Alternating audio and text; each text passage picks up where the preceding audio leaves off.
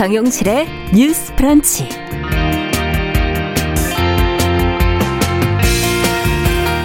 안녕하십니까 정용실입니다. 오늘부터 전국의 모든 학교들이 전면 등교 수업에 들어갑니다. 아, 단계적 일상 회복에 따라 학교 방역 지침도 완화되는데요. 그런데 확진자 수가 늘고 있고 또 학생들의 백신 접종률이 낮아서 학부모들의 지금 걱정이 큽니다. 등교 수업이 잘 유지가 될지 또 불안감을 해소하기 위한 방안은 있을지 같이 한번 고민해 보겠습니다. 네, 한국 여성 노동자회가 90년대생 여성 노동자들을 심층 인터뷰를 하고 이 대규모 온라인 설문조사를 실시한 결과를 발표를 했습니다. 이를 분석해 보니 많은 청년들이 시대착오적인 조직 문화와 불합리한 근로 여건 속에서 일을 하고 있고 자, 이런 문제가 삶의 질은 물론 결혼, 출산에 대한 태도에도 영향을 미치고 있다는 걸 알 수 있었는데요. 자, 관련 실태를 자세히 어, 좀 살펴보는 것 어, 오늘 좀 해볼까 하고요. 젊은 층들이 그 안에서 노동 현장에서 어떤 경험을 하고 있고 이들에게 필요한 정책은 그럼 무엇인지 생각해 보겠습니다. 11월 22일 월요일 정용실의 뉴스 브런치 문을 엽니다.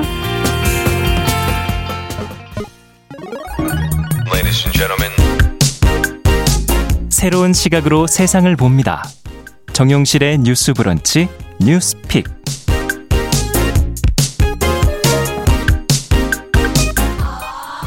네, 정실의 뉴스 브런치 항상 여러분들과 함께 프로그램 만들어가고 있습니다. 오늘도 유튜브로 680여 분이 지금 들어오셨네요. 감사드립니다. 자, 첫 코너 뉴스픽으로 문을 열어보죠. 오늘은 두 분과 함께 하겠습니다. 전혜연 우석대 개공 교수님 안녕하세요. 안녕하세요. 전혜연입니다. 네, 신보라 국민의힘 전 의원 안녕하십니까? 네, 안녕하십니까?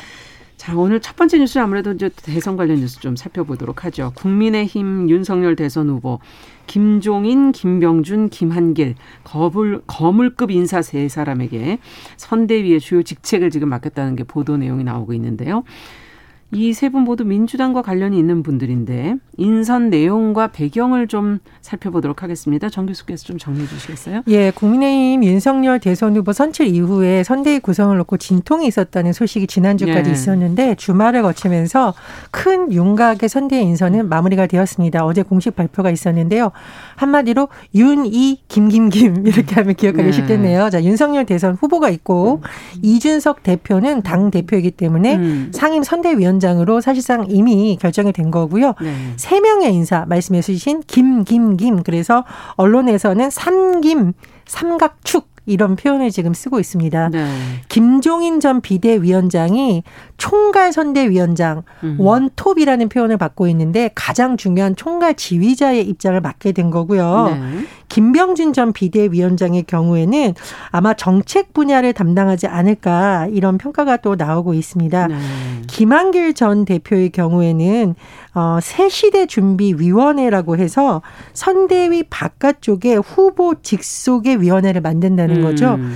아마 뭐 중도적이고 합리적 진보를 포용하겠다는 의지로 지금 해석이 나오고 있습니다. 네. 어, 그리고 지금 보면 나머지 인선에 대해서도 조심스러운 예측이 나오고 있는데요. 어, 김종인 위원장의 제안으로 이명박 정부 시절 대통령 비서실장으로 일했던 임태희 전 의원이 음. 총괄 상황실장으로 기용될 것이라는 예측도 나오고 있고 네. 이외에도 윤희숙 전 의원이라던가 음. 민주당 출신의 금태섭 전 의원 등이 또 발탁이 될 것으로 알려져 있고 참고로 지금 사무총장의 경우에는 권성동 의원이 임명이 됐고요. 그렇죠. 다만 이제 권성동 의원이 자리를 옮기다 보니 대선 후보 비서실장은 비서실장. 네. 비어 있는 상태인데 언론 보도에 따르면 또 장지 이재원 의원이 검토되고 음. 있다는 소식도 전해지고 있습니다. 네. 자, 이번 선대위 인선에 대한 관심과 기대가 있어 보이는 것 같은데 두 분은 어떻게 평가하시는지 평가부터 좀 들어볼까요? 네, 우선 음. 김한길 전 대표 합류 카드가 네. 제가 봤을 때 좀 의외이면서도 새롭게 보이는 게 있고요. 음. 이제 김종인 위원장의 원톱 그리고 김병준 위원장의 상임선대위원장 네. 합류는 좀 다, 당연하고 또 음. 이제 바람직한 구도다라고 생각을 합니다. 네. 또 그리고 이제 중도 학 입장이나 음. 또 이재명 후보에 대해서 좀 고개를 갸웃하는 음. 분들에게는 좀 좋은 시그널이 될 수 있는 선대의 구도다라고 음. 점쳐지고요. 네. 특히 이제 김종인, 김병준 위원장은 국민의힘과 또 그 전신이었던 어, 자유한국당에서 비상대책위원장을 역임하셨던 분들이세요. 그렇죠. 네. 그래서 특히나 이제 탄핵 후에 좀 무너진 보수 야당을 좀 음. 재건하는 데 있어서 그때 당시 가장 중요한 과제가 중도와 합리적 국민의 시각에서 음. 당의 모습을 변화시키는 것에 있었고 예. 그래서 당시에 보수당이 아닌 진보 진영에서 일했으면서도 그 진영에 좀 쓴소리를 마다하지 않았던 분을 음. 이제 보수야당의 위원장으로 모셔왔던 겁니다. 예.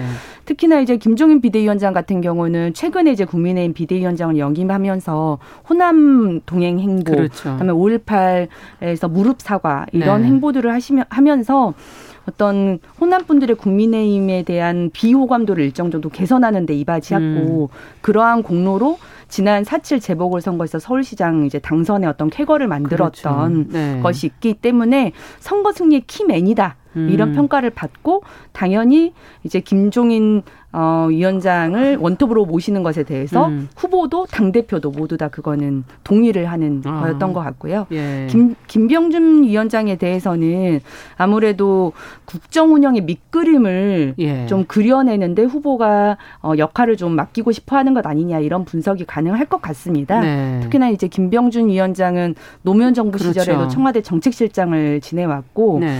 그다음에 어, 자유한국당 시절에 비대위원장하고 예. 그 다음에 지난 21대 총선에서도 세종에서 음. 어, 당시 이제 미래통합당 이름이었죠. 그 네. 당명으로 어, 국민의힘 후보로 출마를 또 했었기 때문에 우리 당 어, 인사라고 예. 하는 평을 또 받게 되고, 되고요. 음.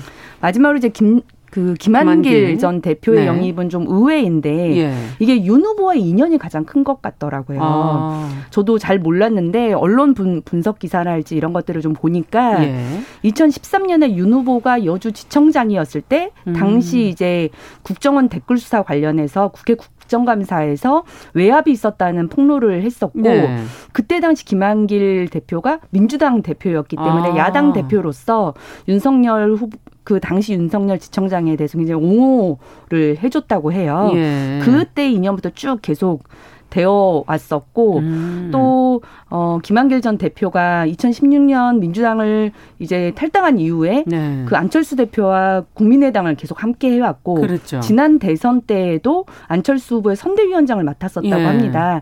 그래서 지금 안철수 후보도 이제 출마를 한 상황이잖아요. 맞습니다. 후보 출마로. 네. 그래서 또 안철수 후보와의 단일화에서도 아. 정말 역할을 좀 맡기고 싶은 거 아니냐. 네. 그래서 후보와의 인연 그리고 향후 뭐 어, 그런 단일화의 역할 네. 그리고 이제 중도 외연 그렇죠. 확장의 어떤 이 세 가지 카드로서 어, 이 김한길 대표를 영입한 것 아닌가 음. 이렇게 좀 생각이 됩니다. 그렇군요. 어떻게 보십니까, 정 교수께서? 저는 일단 윤석열 후보가 영선의 정치 신인이니까 네. 뭐 경륜이라던가 정책적인 면에서 음. 경험이 풍부한 어떤 인물들을 영입해서 그렇죠. 좀 탄탄한 정책을 만드는 것은 음. 그건 뭐 보수 진보의 문제가 아니라 필요하고 긍정적으로 평가를 하는데요. 조금 우려가 되는 점은 뭐냐면 김종인 위원장 하면 역시나 대표적인 타이틀은 경제 민주화입니다. 음. 그리고 박근혜 대통령 대선 후보에서도 이것을 주요 의제로 만드는데 상당한 역할을 했어요. 네. 근데 제가 조금 우려가 되는 것은 이번에도 아마 김종인 위원장이 약자와의 동행이라던가 음. 어, 조금 더 너무 보수 우파적인 시각이 아니라 중도나 약자의 시각에 적극하는 그런 네. 걸 주장을 할 것으로 보이는데 문제는 박근혜 정부에서도 정부 탄생 이후에 그것이 잘 지켜지지 않았다는 음. 비판이 이렇듯이 이번에도 그런 것이 되지 않으려면 음. 좀더 지금 국민의힘에서 뭐 강령이라든가 이런 걸 조금 더 세부적으로 다듬고 음. 이번에야말로 우리는 이것이 그냥 선거용 구호가 아니라 반드시 이뤄내겠다라는 좀 강력한 의지를 보여야 국민들이 이번에도 저도 들고 나왔다 이렇게 의심을 하는 것을 줄일 수 있다 이렇게 예. 생각을 하고요. 예. 두 번째로 저는 이 삼각 체제, 삼김 체제가 갖는 긍정적인 의미도 있지만 음. 약간 갸우뚱하는 면이 있는데요. 음. 이준석 대표의 패싱론이 지금 일부 언론에서 제기가 되고 있어요. 네. 이준석 대표가 탄생한 것은 굉장히 한국 정치사에서 주목받을 일이거든요. 네.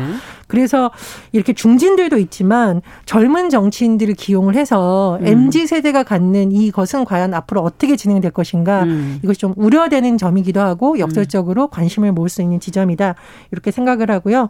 세 번째로 어, 자유한국당 시절에 당시 염동열 어, 의원이 인재영입 위원장을 맡아서 체육계 미투를 이끌었던 여성을 예, 영입한 예. 적이 있습니다. 예. 그래서 저는 아마 이제 보수당에서 이 여성 인권 문제나 미투와 관련돼서 피해자들의 입장을 잘 헤아리는 정책이 많이 나오지 않을까 기대를 했었는데 네. 사실 영입된 분도 굉장히 당에 들어와서 온갖 고생을 많이 하셨고 음. 당내에서도 여성 의제가 지금은 사실 그렇게 잘 되지 않는 것처럼 음. 보여서 어, 만약에 어떤 인사를 영입한 다면 이런 부분에서 정말 확실한 의지를 보여줄 수 있는 인사가 필요하다 네. 이런 생각이 듭니다. 네, 구호나 뭐 인사 영입만이 중요한 것이 아니라 황골탈퇴의 의지가 필요한 거 아니냐 이런 뭐 지금 지적을 해주셨어요. 자, 어쨌든 앞서도 잠시 얘기해 주셨지만 신보라 의원께서 네. 총괄 선대위원장 맡은 김종인 전 비대위원장, 뭐 킹메이커 이렇게들 표현들을 하지 않습니까? 이번 대선 어, 지난번 서울시장 선거에서의 역할은 컸었지만 이번 대선에서도 과연 능력을 보여줄 것으로 어, 생각을 하시는지 어떻게 평가하십니까? 네, 실은 이제 김종인 위원장 같은 경우는 2012년 그 박근혜 후보 대선 승리 때 비대위원을 지내면서 경제민주화 그 구상으로 네. 어, 실은 이제 대선 승리를 좀 이끌었었고 예. 2016년도에는 또 민주당에 가셔서 그랬죠. 예, 이제 그 안철수 대표가 탈당하는 그런 갈등 속에서도 그때 당시 민주당이 오히려 총선을 음. 승리하고 여당이었던 새누리당이 오히려 과반 의석은커녕 네. 120 2석 정도에 이제 그치는 음. 이제 그런 게 있었고 그다음에 이제 김종인 위원장께서 2000 21년 총선 때 선대 총괄 선대위원장으로 오셨어요. 그렇죠. 그렇지만 이제 21대 총선에서는 이제 미래통합당이 당시 이제 참패를 했죠. 예. 근데 이제 그때는 선거를 거의 한 보름 정도 앞두고 선대위원장에 오셨고 음. 공천 과정이나 이런 데 전혀 개입하지 않, 않았기 때문에 음. 좀 역할론 이좀 부재했었다라는 예. 평가를 받았고 그다음에 이제 재보 재보궐 선거 때 비상대책위원장을 지내면서 승리를 이끌었기 때문에 음.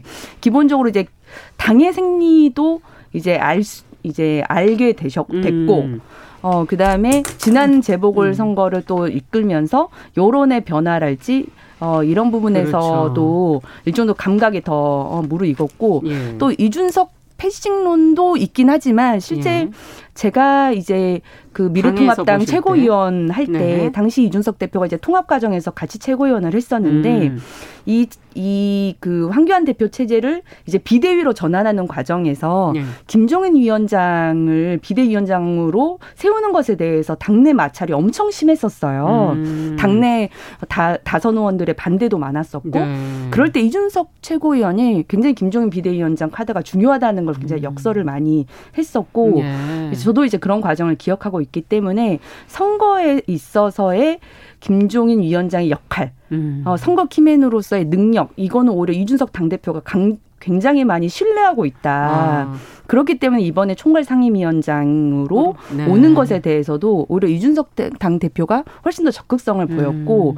어 그래서 이번 대선에서 이준석 당 대표는 오히려 홍보랄지 SNS 이런 음. 부분에서는 자신이 총괄을 담당하겠다는 얘기도 들리더라고요. 아. 네, 그래서 이, 이 선거 과정에서 젊은층을 대변하고 또 좀 새로운 선거 전략을 펴는 데서는 분명 히 음. 이준석 당 대표도 역할을 한다. 그리고 음. 김종인 대표의 어떤 연륜 그리고 당의 생리에 대한 이제 기반 음. 이 경험칙 그런 것들이 잘 작용을 해서 이끈다면 어, 이번 선거에서도 음. 큰 중임을 분명 맡으실 것으로 기대가 됩니다. 네. 어떻게 보십니까, 교수께서? 저는 김종인 네. 비대위원장 카드는 사실 민주당에서 충분히 긴장할 만한 사안이라고 판단합니다. 음. 왜냐하면 김종인 위원장은 약간 보수 진보의 관점이 아니라 지금 국민들이 민생 문제를 어떻게 바라보느냐에 굉장히 관심이 많거든요. 그렇죠. 예. 본인이 경제 민주화를 하면서 민생 문제를 많이 다뤘기도 했고 선거를 이끌면서 진영 논란만으로는 중도층 음. 흡수하기 어렵다라는 것을 체화했기 때문에 예. 이번에도 들어와서 아마 판을 흔들면서 음. 어 극렬한 어떤 어 우유 정책이 아니라 분명히 약자 중심이라던가 음. 산업 안전 문제라던가 조금 더 나아가서 양성평등에 있어서도 음. 보다 진전된 아마 정책이 나오지 않을까라는 기대는 유권자로서 해봅니다. 다만 음. 제가 자꾸 짚는 이유는 저는 사실 그 경제민주화 과정에서 김정희 위원장 취재 많이 했었거든요. 음. 그, 그 의지에 굉장히 기대를 많이 음. 걸었던 유권자로서 그 이후에 경제민주화를 실천하려고 했던 보수당 의원들이 너무나 당내에서 힘들게 정치를 하는 걸 음. 보면서 이번에야말로 김정희 위원장이 그런 걸 주장을 한다면 정말 그거는 선거용 구호가 아니라 음. 반드시 만약 뭐 대선에서 이기든 지든 보수당의 가치적 측면의 변화에 영향을 미쳤으면 좋겠다는 생각이고요. 네. 두 번째로 젊은 정치인들이라든가 젊은 비대위원 못지않게 좀 국민의 지탄을 받는 정치인들에 대해서 한번 서준을 거주는 것도 음. 어, 정말 정치 원로들의 몫이라고 생각을 하는데 네. 이거 뭐 여야 보수를 가릴 것 없이 저는 혐오 발언하거나 5.18 망언하는 정치인들 음. 이번 기회에 좀 여야 모두 과감히 음. 이제는 국민들한테서 조금 멀리 떨어져 있는 거리두기 할 수 있도록 네. 결단해 주셨으면 합니다. 네. 때로는 악역도 필요하다는 그런 그렇습니다. 들리고요. 예. 민생 문제는 사실 뭐 어느 선거에서도 가장 중요한 부분이 아닐까 진영 논리보다 더 중요한 우선순위에 있는 게 아닐까 하는 생각도 드네요. 자, 두 번째 뉴스로 좀 가보도록 할까요? 오늘부터 지금 수도권을 포함한 전국의 유치원, 초중고등학교 학생들의 전면 등교 시작된다는 네. 보도 지금 나왔고요. 학교 방역 지침도 좀 변화가 있는 것 같습니다. 어, 단계적 일상 회복으로 지금 들어간 이후 지금 어, 저희가 시간을 어, 3주 정도 되고 있는데요. 확진자 숫자 지금 계속 급증하고 있죠. 학생들 백신 접종도 지금 이제 권장을 하고 있는데 접종률은 아직도 좀 낮아서 걱정스러운 부분이 있고요.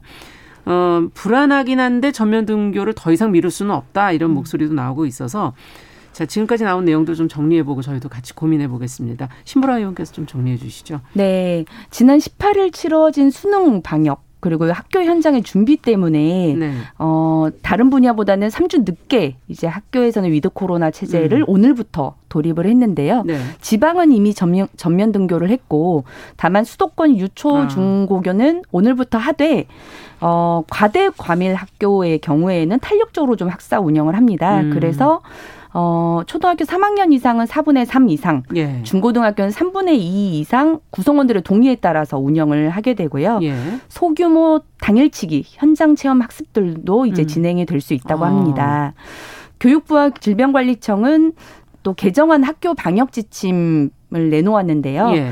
예방 접종을 완료한 학생이라면 동거 가족이 자, 동거 가족이 자가 격리자라도 등교를 할 수 있게 되고요. 네. 동거인이 확진자라면은 PCR 검사 음성 등의 일정 요건을 충족하면 등교할 수 있습니다. 예.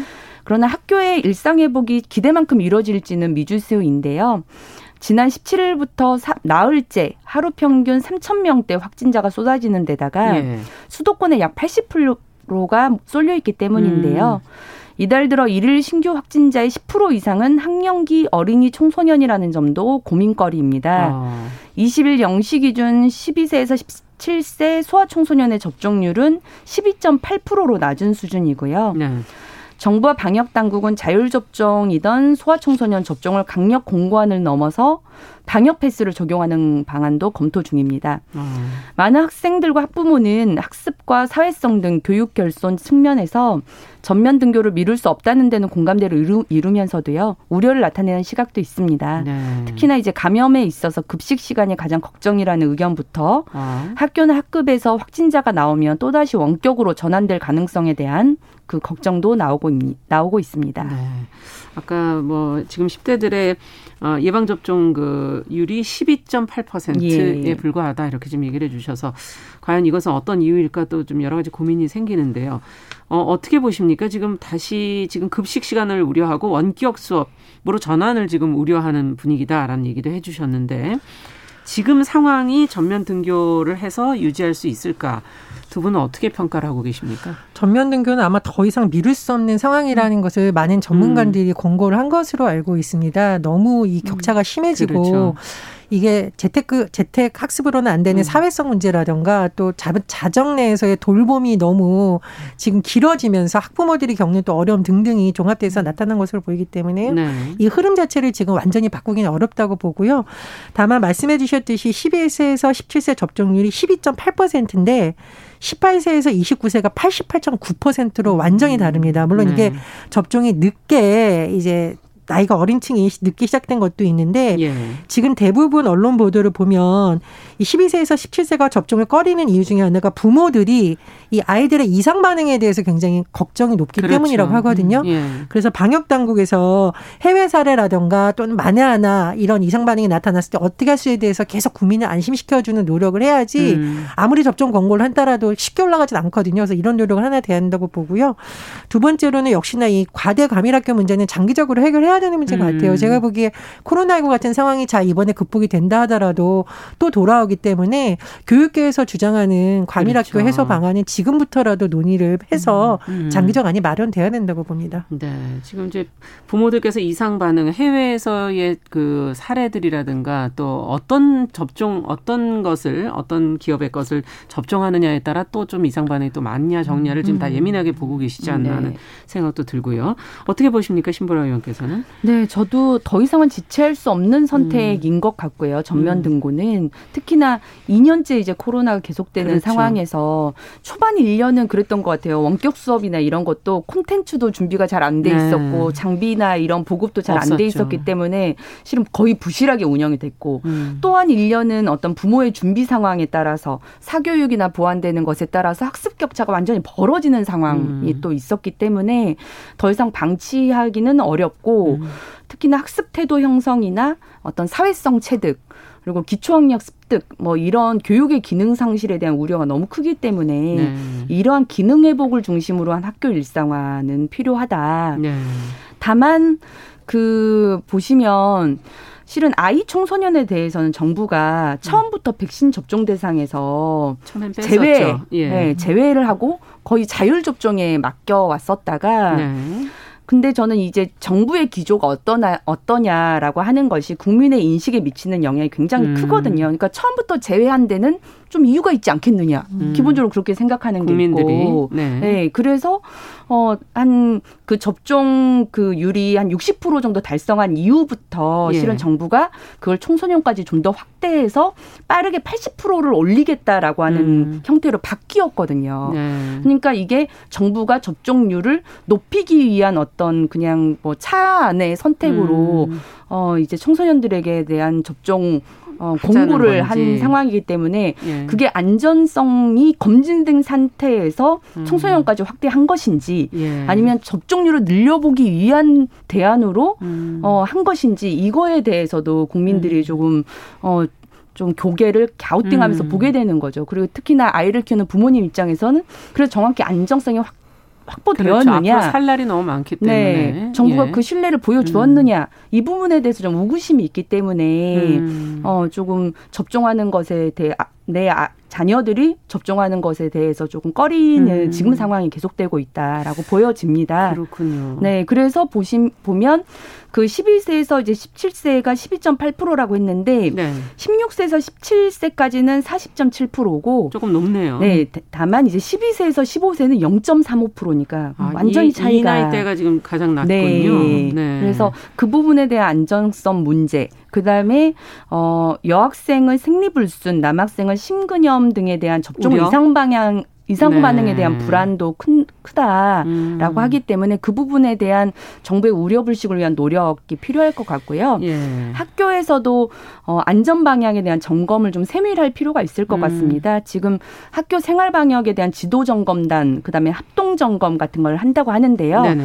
좀 정말 형식적인 지도 점검은 되지 않도록 예. 운영하는 것을 좀 제안하고 싶습니다. 네. 무엇보다 지금 안전성을 어떻게 어, 부모들에게 안심을 할 수 있게끔 검증해 줄 것이냐라는 네. 걸 지적해 주셨는데 정 교수님께서도 우려를 좀 해소할 방안을 한마디 정도만. 예. 예. 역설적으로 요즘 단계적 일상 회복되다 보니까 재택근무에서 다시 출근하는 근무로 음. 바뀌면서 음. 이 돌봄 공백에 대한 우려도 사실 지금 언론에서 또 제기가 되고 있어요. 그 음. 부분도 같이 맞물려야 그렇죠. 만에 하나 우리 아이가 백신 음. 맞아서 아프거나 음. 혹은 감 염이 됐더라도 돌볼 수 있는 환경도 네. 부모들이 같이 만들어줘야 또 아이들이 안전하거든요. 맞아요. 그런 부분도 더 신경 썼으면 합니다. 네. 자, 앤디 킴님께서 정부가 조금이라도 백신 후유증으로 판단이 되면 일단 지원을 하는 걸 원칙으로 한다면 조금 더 접종률이 올라가지 않겠는가. 부모들이 걱정하는 부분도 이 부분이다. 이런 지적을 또 보충해 주셨네요. 자, 오늘 뉴스픽 신보라 전 의원 전혜영 교수 두 분과 함께 이야기 나눠봤습니다. 말씀 잘 들었습니다. 감사합니다. 네, 감사합니다. 감사합니다. 네, 정윤실의 뉴스 브런치 1부를 마치고 잠시 후에 2부로 돌아오겠습니다. 11시 30분부터는 일부 지역국에서는 해당 지역 방송을 보내드립니다.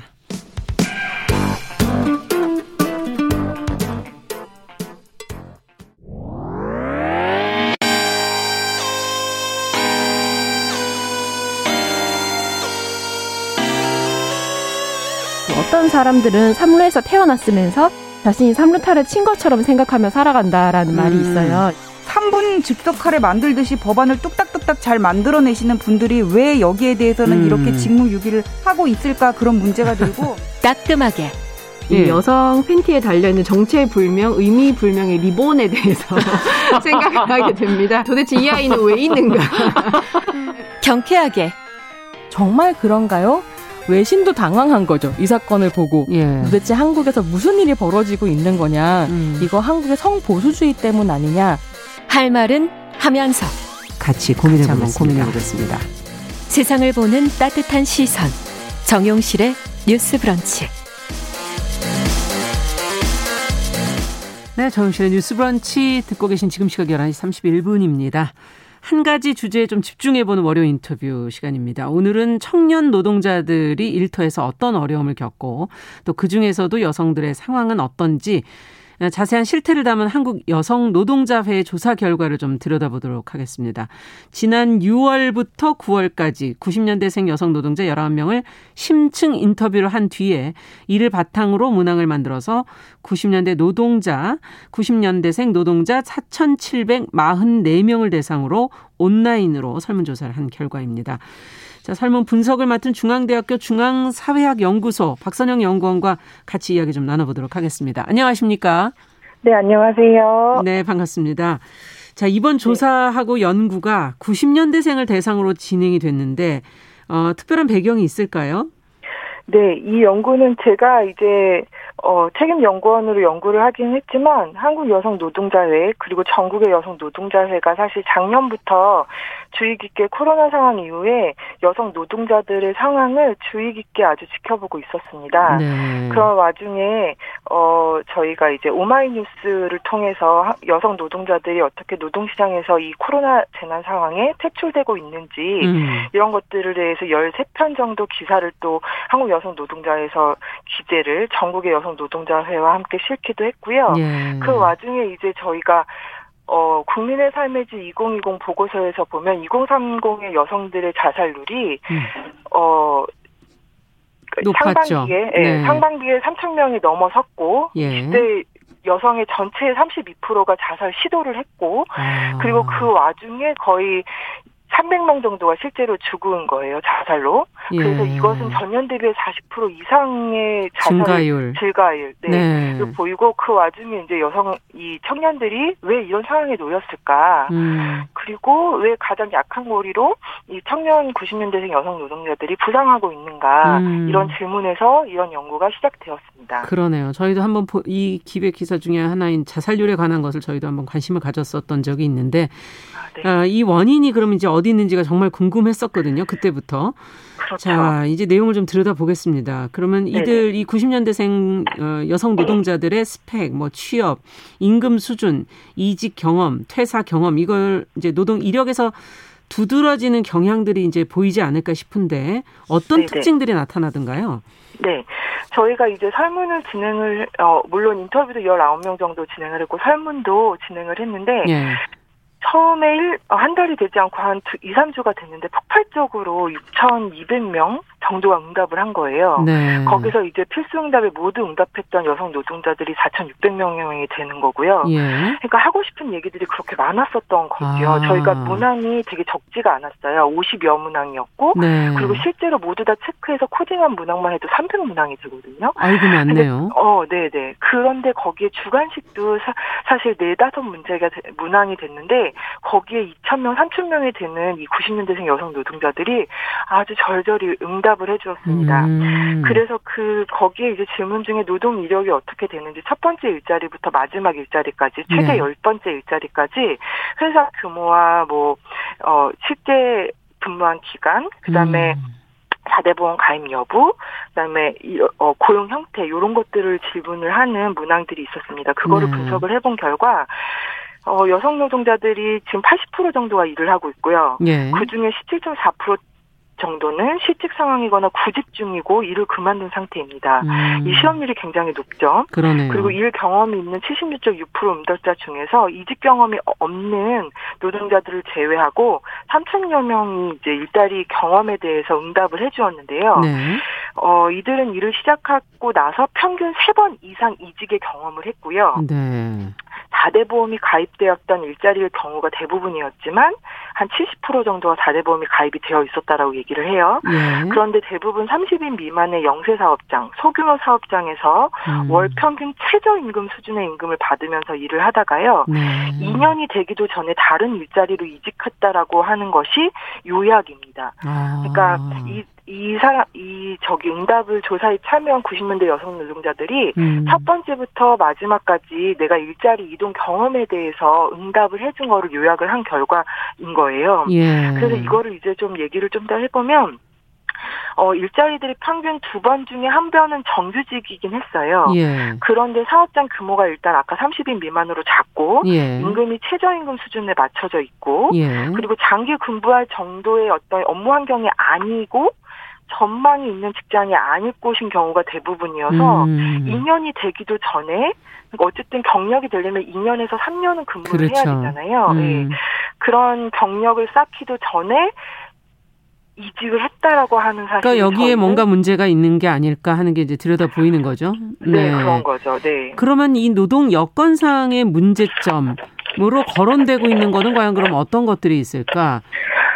네, 가장 많이 거론된 건 임금입니다. 임금. 어, 네. 그러니까 사실 어디를 가든 임금이 어 250만 원. 그러니까 최저임금 수준이 200만 원에서 250만 원 수준 그건 새전 임금을 얘기를 하는 거고요. 네.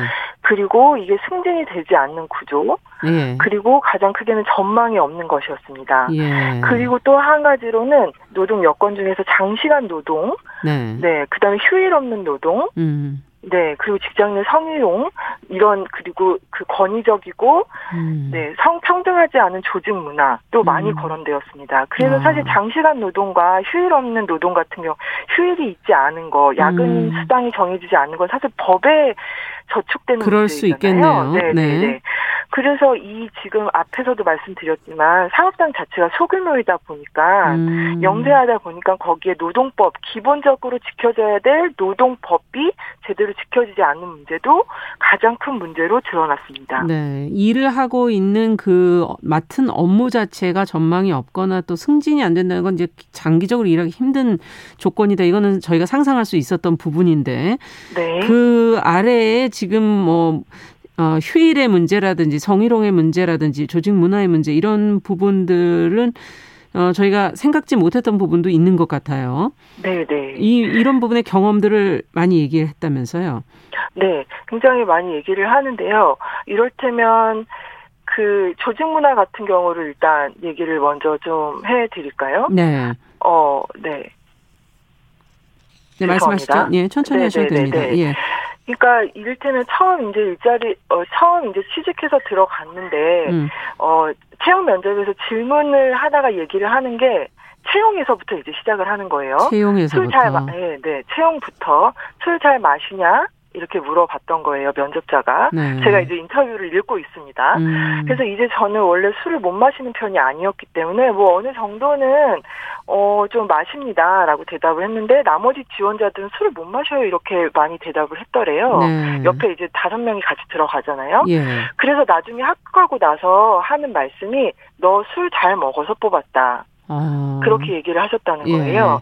그래서 술을 이제 첫 회식 때부터 술을 마시는데 이제 본인은 너무 취해서 못 마시겠습니다라고 얘기를 했는데 부서장부터 시작을 하셔가지고 자신의 앞에다가 잔을 하나씩 막 세워두고 소주 잔을 가득 채워서 이거 안 마시면 넌 퇴사야 음. 그만둬야 돼 이런 식의 압박을 이제 뭐 그게 살 그게 팩트이든 아니든 그런 상황 속에 근데 음. 이건 신입이다 보니까 압박을 느낄 수밖에 없지 그렇죠. 않습니까? 그렇죠. 네. 그래서 마시고 약간 취해서 근데 다음 시간이 다음 출근 시간이 8시까지인데 일주일에 세 번 이상을 이런 식의 회식을 자, 가져서 음. 너무 힘들어서 퇴사를 했다라는 거예요. 아. 이게 퇴사의 이유입니다. 이게 지금 최근에 있었던 일이고요. 예. 네. 그리고 이제 회사에 가서 또 더 말씀을 드려도 될까요? 네네. 한 가지만 네, 더 얘기해 주시죠. 네, 예. 회식 자리입니다. 노래방에 가서 땀이 나지 않으면 안 되고 음료수를 사다 주 이제 외부 업체에서 음료수를 사다 주면 무조건 동영상을 찍어서 흔들면서 사장님 감사합니다 이렇게 이야기를 해는 동영상을 찍어야 되는 예, 거예요. 예. 네, 아무튼 제휴점이 300개인데 그러면 그 제휴점에서 하나씩만 줘도 300개의 동영상을 찍어야 되는 거죠. 막 이게 아. 우스갯소리 얘기를 하자면 네. 웰컴주를 먹이고 이런 식의 그리고 또어또 어, 또 우리가 잘 알다시피 커피 심부름은 음. 사실 없어졌을 거라고 다들 생각을 그렇죠. 하잖아요. 네. 네. 그런데 전혀 그렇지 않고요. 커피를 타지 못할지언정 스타벅스에서 커피를 가져와라. 음. 어, 네, 이런 식의 주문을 하고 있는 게 좀 달라진 점이라고 달라진 점이라고 할 수 있을 것 네. 같습니다. 지금 뭐 말씀을 듣다 보니까 정서적인 면도 여기에 좀 작용이 될 것 같고 일하는 여성으로서의 경력 관리 앞서 이제 말씀드렸던 그런 경력 네. 관리 어려움 등 여러 가지 문제가 지금 이 안에 있네요. 네네. 음. 네. 음. 그렇죠. 지금 이 여성 노동자들이 지금 80% 이상이 일을 하고 있고 네. 그 와중에 실직 중인 15% 17% 이상도 일자리를 찾고 있고 네. 사실 어 응답한 그 모든 사람들이 구직을 하기 위해서 혹은 일을 하기 위해서 있는 것이잖아요. 네. 그런데 사실 90년대생이라고 하면 아시겠지만 이제 IMF를 경유를 하면서 청년 그 청소년기에 포트폴리오를 쌓면서 스펙을 쌓고 학교 안에서 네. 공부를 엄청 열심히 한 세대잖아요. 어, 여성이든 그렇죠. 남성이든. 네. 네. 그리고 굉장히 엄청난 경제적인 압박, 그 경쟁 속에, 경쟁률 속에서 대학 상황에서도 사실은 어, 저희 같은 경우는 어디 MT를 가고 이렇게 할 수도 있었겠지만, 음. 취업을 위해서 전 생애를 달렸다라고 할 수도 있을 정도의 음. 어, 그러네요. 네, 네. 노동자들이잖아요. 예. 그러니까 자신의 삶을 주체적으로 개척하고 있는 세대인 건데 이 세대들이 실제로 노동 공간, 노동 시장에 나왔을 때는 성차별부터 시작해서 음. 입직구가 굉장히 작고 음. 취업을 한다라고 하더라도 유리천장에 부딪히고 전망이 없고 그런데 아까 말씀, 말씀드렸듯이 조직 문화 같은 경우에는 성평등하지 않거나 쌍투주 쌍팔년도식의 네. 구시대 문화인 상황에 놓여 있는 거고 임금은 최저임금 수준에 맞춰져 아. 있고 아. 소규모의 전망이 보이지 않는 상황 속에 놓여 있는 거예요. 그러네요. 네, 그런데 본인들은 어 사회의 어떤 사회적 시민으로서 노동하는 음. 주체로서 음. 그리고 이 삶을 꾸려나가는 사람으로서 누구한테 기대지 않고 굉장히 독립적인 주체로 살고자 하는 열망이 가득한 노동자 네, 둘 간에 너무 그 간극이 크다는 생각도 들고 그게 결국은 이제 결혼 출산에 대한 태도에도 영향을 주지 않을까. 자 그렇다면 네. 지금 가장 절실하게 필요한 정책 이번 조사를 하시고 난 다음에 느끼신 점. 을좀 정리를 해주신다면요? 네, 아까 말씀 중에도 말, 어, 드렸지만 일단 기본적으로 지켜져야 될 노동법이 이 소규모 사업장, 영세한 사업장에도 강력하게 어, 처벌 조항이라던가 음. 네, 지켜질 수 있도록 정부의 단속이 좀 되어야 할 것이고요. 네. 그리고 두 번째로는 이 여성 노동자들이 취업 공간에서 채용 과정에서 차별받지 않, 않을 수 있도록 네. 네 정부의 강력한 어, 제도적인 장치가 필요하다고 봅니다. 네. 그리고 뿐만 아니라 이 사업장 내에 들어가서도 음. 여성들이 성평등하게 조직 문화가 네, 갖춰질 수 있도록 어, 음. 어, 캠페인부터 시작해서 어떤 장치들이 사회 전반적으로 음. 네 갖춰져야 하고요. 그다음에 이 최저임금 수준으로 맞춰져 있는 네. 임금이 상향될 수 있는 것도 이건 사실 여성 노동자만의 문제는 아니거든요. 그렇죠. 네, 예, 지금 열악한 공간에 있는 뭐 비정규직부터 시작해서 남성 노동자들 다 마찬가지 문제이잖아요. 네. 네, 그러니까 임금 인상이라던가 이런 게 조속 빨리 빠르게 이루어져야 된다고 생각을 합니다. 그리고 뿐만 아니라 음. 그 어, 가장 두드러지게 나타났던 또 현상 중에 그 조사 내용 중에 하나는 네. 이 여성 노동자들이 향후 누구와 함께 살 것인가를 물어봤을 때 네. 거의 50% 이상이 그리고 어 임금 어 이제 경제적 상황이 안 좋으면 안 좋을수록 반려동물과 나 혼자 살겠다는 응답이 늘어나는 거예요. 음. 사실 우리가 예전 같은 경우에는 그런 응답 같은 경우 이제 살기가 힘들면 결혼을 빨리 해서 음. 어, 누군가의 아내, 누군가의 엄마가 돼서 살고 싶다라고 많이들 그렇게 생각을 하잖아요. 혼자 네. 사는 게 힘들면 누구랑 같이 살지. 근데 전혀 그렇지 않은 거죠. 남성 생계 부양자 이데올리 속에 전혀 있지 않은 거예요. 그런 자장 속에. 음. 그래서 어쨌든 자신을 독립 주체로 노동자로서 정의 내리고 있고 음. 그 상황 속에서 나는 살아 나가려고 하는 세대이기 때문에 때문에 문제를 빨리 풀어주지 않으면 안 네네, 되는 거군요. 그렇죠. 전반적인 네. 구조 자체가 바뀌어야 되는 거죠. 네. 가구에 1인 가구의 그 주택 문제부터 시작을 해가지고요. 음, 네. 근본적인 이뭐 한두 가지가 아니네요. 뭐 해결해야 그렇죠. 될 문제가 네. 굉장히 네. 복잡한 것 같습니다. 네, 이거는 향후 2세대가 음. 한국 사회의 메인 세대가 되고 음. 향후 이제 뭐 100살까지 산다면 70년의 문제잖아요. 네. 이제 2세대가 40대가 되고 50대가 됐을 때 한국 사회 구조 전체의 그렇죠. 문제이자 복지 시스템의 문제와도 연결되어 있고 주택의 문제와도 연결되어 있는 것이죠. 네. 아, 오늘 말씀은 여기까지 듣도록 하겠습니다. 말씀 잘 들었습니다. 감사합니다. 네, 고맙습니다. 네, 월요 인터뷰 90년대생 노동자들을 대상으로 한 한국 여성 노동자회 대규모 설문조사 내용 저희가 중앙대학교 중앙사회학연구소 박선영 연구원과 이야기 나눠봤습니다.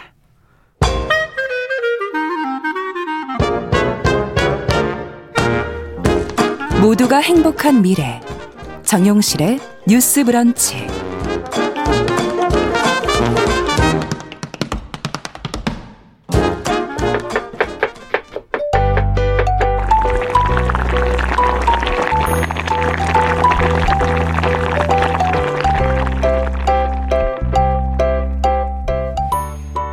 건강한 식탁 시간입니다. 식재료와 식생활에 대한 정보 재미있게 전해드리는 시간이죠. 오늘도 홍신의 요리연구가 자리해 주셨습니다. 어서 오십시오. 안녕하세요. 자, 오늘은 좀 날도 좀 쌀쌀해지기 시작한데 샤브샤브 얘기를 어, 해주신다고. 좋아하십니까? 아 좋죠. 아 여성들이 국물이 시원하고. 아 국물이 시원하고. 겨울에 참 좋아요. 아 여성들이 샤브샤브를 좋아하는 대부분의 이유가 음. 부담이 없고 그리고 채소를 많이 먹을 맞아요. 수 있고 그리고 실제로 다이어트에 도움이 될 수 있죠. 이런 그렇죠? 점들 때문에 네. 이제 물론 뒤에 칼국수나 죽을 두세 번씩 리필해서 볶아 먹지 않는다면 굉장히 인기가 많은 아이템인데 네. 약간 좀 쌀쌀한 바람이 불고 하다 보니까 또 생각이 더 나는 것 같아요. 예. 네, 그래서 오늘 샤브샤브 이야기를 좀 해볼까 합니다. 이름은 이게 무슨 뜻이에요? 샤브샤브. 어, 어떤 아나운서시니까 네. 제가 퀴즈를 낼게요. 네. 샤브 샤브가 맞을까요? 샤브 샤브가 맞을까요? 샤브 샤브. 아 아닌가요? 아 이게 사실은 이제 외래어이기 때문에 한국에서 어떻게 표기를 하느냐 음. 이거에 대한 논쟁이 진짜 많기는 한데 원어에 충실한 게 기준인데 그렇죠. 예. 근데 원어 발음으로 따지면 샤부 샤부가 아. 맞다고 해요. 그래요. 근데 음. 이게 무슨 뜻이냐 하면은 첨벙첨벙이에요. 아, 그 물에다가 물에다, 넣는다. 그렇죠. 이게 어떤 어, 어원을 가지고 있냐 하면은 이제 뜻 자체는 약간 첨벙첨벙인데 네. 일본에서 비롯이 된 거고요. 예. 일본에 있는 어떤 식당 주인이 어디 갔다가 음. 물행주 있잖아요. 음. 물행주를 이렇게 착착 빨고 있는 거기에서 아 고기를 담가 먹으면 맛있겠구나 음. 음. 이렇게 해서 넣었다 빼는 그런 요리를 착안을 한 데서 비롯된 아. 이름이 샤브샤브예요. 그러니까 네. 이 요리가 시작이 된 게 이름의 탄생하고 맞물리는 거죠. 오. 근데 이게 의외로 1950년대예요. 일본에서. 아주 오래된 건 아니네요. 아주 오래된 게 아니에요. 오. 어. 그렇기 때문에 이 뭔가 약간 전통 음식인 것 같고, 그렇죠. 뭐 옛날 중국에서 내려온 것 네. 같고 이런 음식이 아니라 최근에 만들어진 그런 음식 플러스 이름도 그때 지어진 거라서 아. 익숙하지만 요즘 음식이라는 거. 아. 그리고 실제로 그렇군요. 행주 빠른 데서 차관을 했다는 아니, 음식이라는 거기서 차관을 했다는 게 무슨 얘기인지를 모르겠어요. 행주는 늘 빨고 있는데. 행주 이렇게 빨때 네. 그 차각 차각 하는 그 소리에서, 소리에서, 샤브샤브라는 이름까지 지어냈다고 합니다. 네. 그분은 서, 설거지가 하기 싫으셨나 아니면 행주 빨기가 싫으셨나? 그분은 떼부자가 됐다는 음. 후일담이 떼부자. 있습니다. 아, 네. 이 요리를 개발을 하시고 아. 이 식당을 실제로 그렇게 해서 런칭을 해서 아직까지도 이어져 내려오고 그러니까 처음으로 있어요. 누군가 했으니까 그쵸. 그것이 이렇게 다 유행처럼 번진 터졌으니까 거죠. 마치 우리나라에서 음. 어떤 식당에서 녹찬물에 보리굴비를 반 말아 먹는 게더 아. 맛있다라고 시작한 것처럼 그렇죠. 약간 그런 식의 상업 요리가 아. 이런 식으로 대두가 된 거죠. 근데 이게 사실은 우리나라에서 나왔을까 이런 생각이 들 정도로 네. 담궜다 바로 빼서 먹을 수 있잖아요. 아. 빨리빨리 문화하고 뭔가 좀 연결되는 거 아니에요? 정서가 잘 맞아서 우리나라에서도 굉장히 유행이 네. 있고 그리고 음. 또 채소를 많이 먹는 우리나라 음식들하고도 그렇죠. 되게 잘 궁합이 맞는 맞아요. 그런 식성인 것 같아요. 그래갖고 더 유행을 탔던 것 같아요. 음. 음. 이 재료 하면 딱 그려지는 것들이 있어요. 네. 뭐 배추 종류라든가 아, 뭐 이렇게 딱 그려지는 것들이 있잖아요. 쑥갓도 있고 아, 쑥갓도 청경채도 있고 요즘에는 단호박을 가끔 넣기도 아, 하고. 아, 전 좋아합니다. 네. 감자도 있고요. 네. 뭐 어쩔 때는 떡도 들어가고. 기본 재료는 어떻게 버섯. 써야 돼요? 근데 이게 기본 재료라는 게 사실 없어요. 기본적으로는 원래는 고기가 기본 재료예요. 아, 고기가. 네. 소고기에서부터 시작을 한 게 맞아요. 아. 처음에 샤브샤브는 소고기를 얇게 썰어 갖고 담궜다 빼서 먹는 네. 그런 요리에다가 곁들임으로 약간의 무슨 음. 뭐 찹쌀 떡이라든지 음. 채소라든지 이런 것들을 같이 먹었었던 건데 네. 그리고 이제 육수 자체도 약간 간장물 비슷한 국물이죠, 거잖아요. 약간 뭐 다시마 간장 국물이라든지 이런 예. 것들. 근데 이게 지금 한국에서는 조금 다르게 변형된 것들이 많죠. 어떤 게 변형이 된 겁니까? 매운 칼국수를 변형해서 아. 매운 샤브샤브로 매운 샤브샤브. 그렇죠. 먹는 것들도 있고 네. 최근에는요. 그러니까 육수가 약간 한정돼 있다고 생각하는 것을 타파한 그런 식당들이 많이 생기고 제가 얼마 전에 갔던 그 무한 리필 샤브샤브 집이 있어요. 음. 이 집은 육수가 총 7개예요. 거기서 고르는 그렇게 건데 많아요? 무슨 뭐 타이식 그 green curry 육수도 있고 토마토 육수도 있고 어머. 그러니까 우리가 알고 있는 그런 맑은 육수가 아니네요. 네 그런 뭐 음. 뭐 다시마 국물 육수 이외에 뭐 음. 뭐 청양고추 육수라든지 아. 우리 입맛에 맞는 여러 가지 육수를 개발을 해서 만드는 그런 샤브샤브 집들도 생겨나고 있어요. 아 그렇군요. 음. 그러면은 뭐 고기는 보통 앞서 얘기해 주신 소고기는 이제 반드시 들어가는데 그쵸, 대부분 소고기를 쓰죠. 얇게 점인 거 아닙니까? 그쵸, 그럼 이거는 어떤 편하게. 부위입니까? 보통? 여러 가지 부위를 쓸 음. 수가 있어요. 근데 이게 살짝 익어가지고 그냥 바로 먹으니까 어차피 연하고 음. 얇고 그냥 고기구나라고 하면은 네. 저희 식당 그 운영하는 사람 입장에서는 코스트를 줄일 수 있잖아요. 네. 그렇기 때문에 굳이 막2 플러스 등심 이런 거 쓸 필요가 어, 없어요. 그렇죠, 그렇죠. 예. 지방이 많으면 또 나중에 국물에 기름이 뜨니까. 맞아요. 그래서 뭐 업진살 업진살 네, 이게 업진, 어디 거예요? 뭐 앞다리, 앞다리, 뭐 혹은 약간 뭐 사태 중에서도 좀 음. 얇게 썰면은 결 있는 쪽은 조금 부드러울 수 있거든요. 음. 그런 것들, 음. 뭐 우둔이라든지 우둔. 뭐 불고기감으로 쓰는 그런 것들을 조금 많이 샤브샤브에서는 사용을 하고 음. 있기는 하죠. 네. 샤브샤브에서 혹시 돼지고기 보신 적 있으세요? 못 본 것 같은데. 잘 못 보셨죠? 예, 요즘에 있나요? 돼지고기 샤브샤브도 유행입니다. 아, 왜 네, 그런 거죠? 어, 제가 아까 말씀드린 그 뭔가 육수를 많이 내는 집 있잖아요. 그 네. 집은 오히려 돼지고기 샤브샤브가 더 유명한데요. 음. 이게 돼지고기는 잘 익혀야 되지 않나요? 그러니까 잘 익혀야 된다는 생각 때문에 여태까지 샤브샤브도 못 하고 음. 너무 얇게 썰으면 그 풍미가 없기 때문에 그렇죠. 조금 샤브샤브가 어렵다라고 알려져 있었지만 이렇게 육수가 뭔가 캐릭터가 강하고 맛이 있잖아요. 네. 그러면 정말 그냥 탕처럼 그냥 먹을 수가 있는 거예요. 아. 그래서 돼지고기를 매운 데는 또 어울릴 수도 있겠네요. 그렇죠. 뭐 목살이라든지 음. 아니면 앞다리라든지 돼지고기도 뭐 음. 뭐 삼겹살도 마찬가지고 아. 얇게 썰어서 그걸 샤브샤브로 이렇게 해서 먹는 문화도 요즘에 굉장히 젊은 층에서 유행이에요. 아. 지금 그러면은 돼지고기 같이 저희가 잘 안 넣었던 걸 지금 한번 넣어봐라 이렇게 얘기를 그렇죠. 해주셨는데 음. 그러면 국물을 좀 다양하게 음. 써봐라 지금 그런 맞습니다. 얘기시잖아요. 그러면 특이한 재료 추천해 주시고 저희가 안 먹어본 거.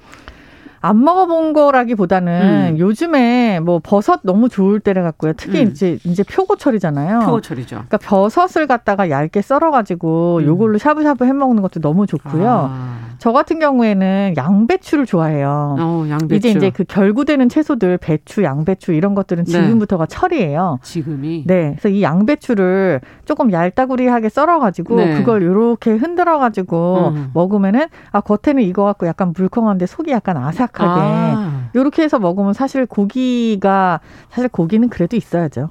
고기가 안 부럽죠라고 얘기를 하려고 했는데 네, 고기를 같이 드시면 같이 싸 먹을 때 아주 좋습니다. 아, 양배추랑 표고가 지금 제철이다. 네. 그리고 음. 부추 같은 것도 샤브샤브로 먹으면 굉장히 맛있어요. 아, 그렇겠네요. 고기 네. 국물에 어울릴 것 같은데요. 그렇죠. 부추를 너무 음. 길지 않게 썰어서 그거를 이렇게 살짝 흔들었다가 같이 그걸 고기랑 아. 먹으면은 부추도 살짝 데쳤을 때 굉장히 맞아요. 맛있고요.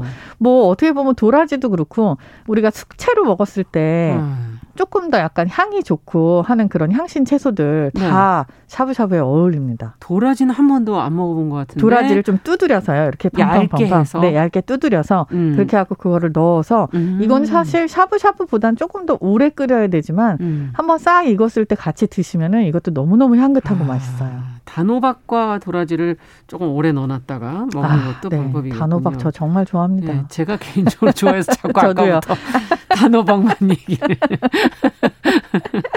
제가 국물을 좋아한다고 그랬더니 어, 어떤 분께서는 지금 홍초에라는 분께서 한국에선 국물이 아깝다고 너무 퍼마하시는 아. 분들이 많은데 이거 원래 국물 먹는 거야 안 먹는 거예요? 아 이게 샤브샤브는 우리가 알고 있는 것처럼 국물을 먹는 게 맞아요.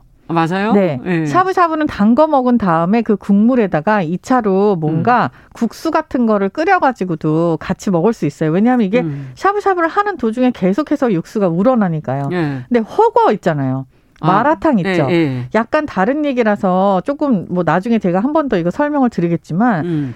허거나 마라탕 같은 경우에다가 그것도 샤브샤브인가요? 그것도 샤브샤브의 일종이라고 한국에서 아. 말을 할 수 있죠. 왜냐하면 고기를 빼냈다가 이제 먹는 거니까 담궜다 빼서 물론 다른 요리예요. 이것도 지금 다시 설명드릴 거예요. 근데 이 허거 같은 경우에는 음. 국물을 음. 마시게끔 되어 있는 디자인이 되어 있는 요리는 사실 아니거든요. 어, 엄청 맵잖아요. 그렇죠. 맵기도 하지만 이거 좀 짭니다. 어, 맞아요. 그리고 계속 뭔가 국물이 우러나도 아깝지만 거기에 이제 할 수 있는 게 뭐 국수를 조금 담갔다 먹는다든지 음. 특히 그 뭐 보시면 알겠지만 국수도 칼국수 같은 게 아니라 빨리 익는 당면 종류를 넣었다가 아. 뺏어 먹어요. 음. 조금 방식이 다르거든요. 네. 그래서 국물을 이제 먹어도 되는 거 먹, 먹 먹기 좀 힘든 거 여기 조금 나눠져 있다 보시면 좋아요. 네. 어느덧 얘기를 하다 보니까 아 벌써 마무리해야 될 시간인데 오늘 아. 시간에 마무리해 주시고 다음 시간에 그러면 조금 더 얘기를 이어가 볼까요? 네, 그러면은 음. 뭐 종류가 여러 가지가 있잖아요. 음. 허거, 숙기, 뭐 음. 스키야끼도 있고 이런 것들에 대해서 다음 시간에 조금 더 설명을 드리고 샤브샤브 네. 얘기를 이어가 보도록 하겠습니다. 네, 오늘은 그러면 여기까지 얘기를 듣겠습니다. 홍신의 여려 연구가와 함께한 건강한 식탁 샤브샤브에 대한 맛배기 저희가 같이 알아봤습니다. 못다한 이야기 다음 주에 듣겠습니다. 감사합니다. 감사합니다. 정우실의 뉴스 브런치 월요일 순서 여기서 마치고요. 저는 내일 오전 11시 5분에 다시 뵙겠습니다. 감사합니다.